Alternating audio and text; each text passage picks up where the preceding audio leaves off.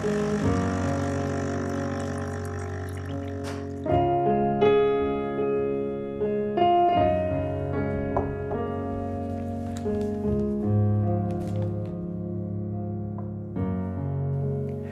Reich komme, dein Wille geschehe. Willkommen zum Café. Heute, ich hoffe, du hast eine gute Woche gehabt. Heute habe ich so ein Herzensthema. Ich habe gar keine Bibelstelle rausgenommen, aber ich möchte erzählen von mir. Als ich junger Christ war, war mir klar, ich muss als Christ Bibel lesen, beten und, und, und war mir dann klar, ich muss die Dinge tun, die Jesus wichtig sind.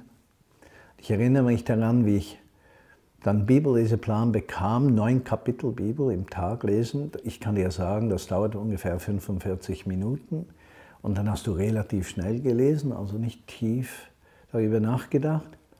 Ich habe dann eine Stunde gebetet, habe mir den Timer, das waren noch diese alten Timer, die man drehen konnte, die dann losbrüllen nach einer gewissen Zeit, eingestellt, auch eine Stunde. Und ich habe gemerkt, ich habe dann gebetet eine Stunde lang und äh, wenn, nach 57 Minuten wurde ich immer langsamer, weil mir nichts mehr einfiel.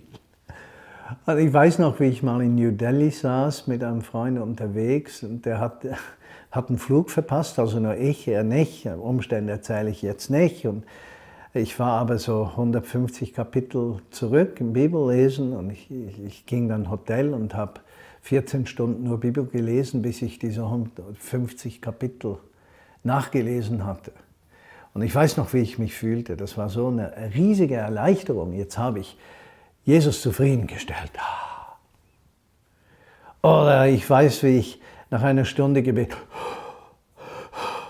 fertig war. Das Amen war wohl das freudigste Wort jedes Gebets, weil es das Ende des Gebets bedeutete.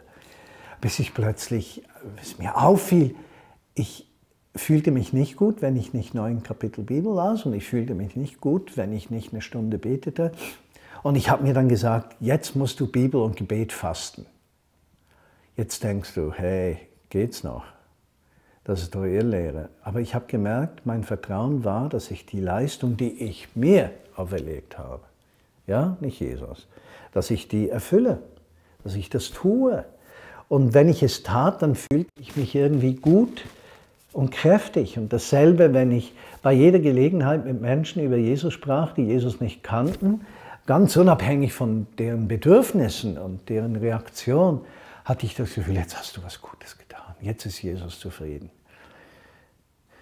Und plötzlich fiel mir auf, dass ich mir ein eigenes Bild von Glaube und Religion aufgebaut habe.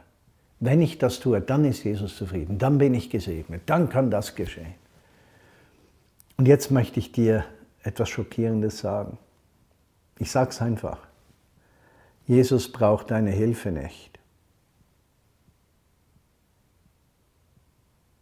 Jesus braucht deine Hilfe nicht. Der kann eh alles besser. Der braucht deine Hilfe nicht.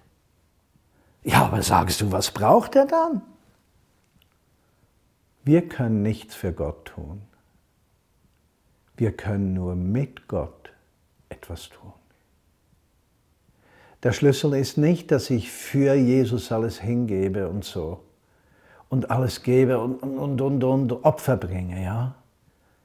sondern dass ich eine lebendige Beziehung pflege. Bereits im Alten Testament heißt es, Gehorsam ist besser als Opfer. Oder Opfer hast du nicht verlangt, aber ein weiches, gehorsames Herz wirst du nie verachten. Der Herr. Und so ist dieser Wunsch in mir herangewachsen, so vielen Menschen wie möglich zu sagen, tut nichts für Gott. Wirkt mit Gott zusammen. Du kannst nichts für Jesus tun. Er hat alles getan. Kannst mit Jesus etwas tun. Wo liegt der Unterschied? Das eine ist Leistung, das andere ist hörender Gehorsam und das Wort Gehorsam beinhaltet das Hören. Gehören, ja, und Gehören hat auch das Hören drin. Bist du bereit, bin ich bereit, immer wieder auf seine Stimme zu achten und meine Nachfolge nicht von Leistung bestimmen zu lassen, sondern von meinem Gehorsam, ihm und seinem Wort gegenüber. Ich wünsche dir ein wunderschönes Wochenende und eine ganz kräftige kommende Woche. Tschüss.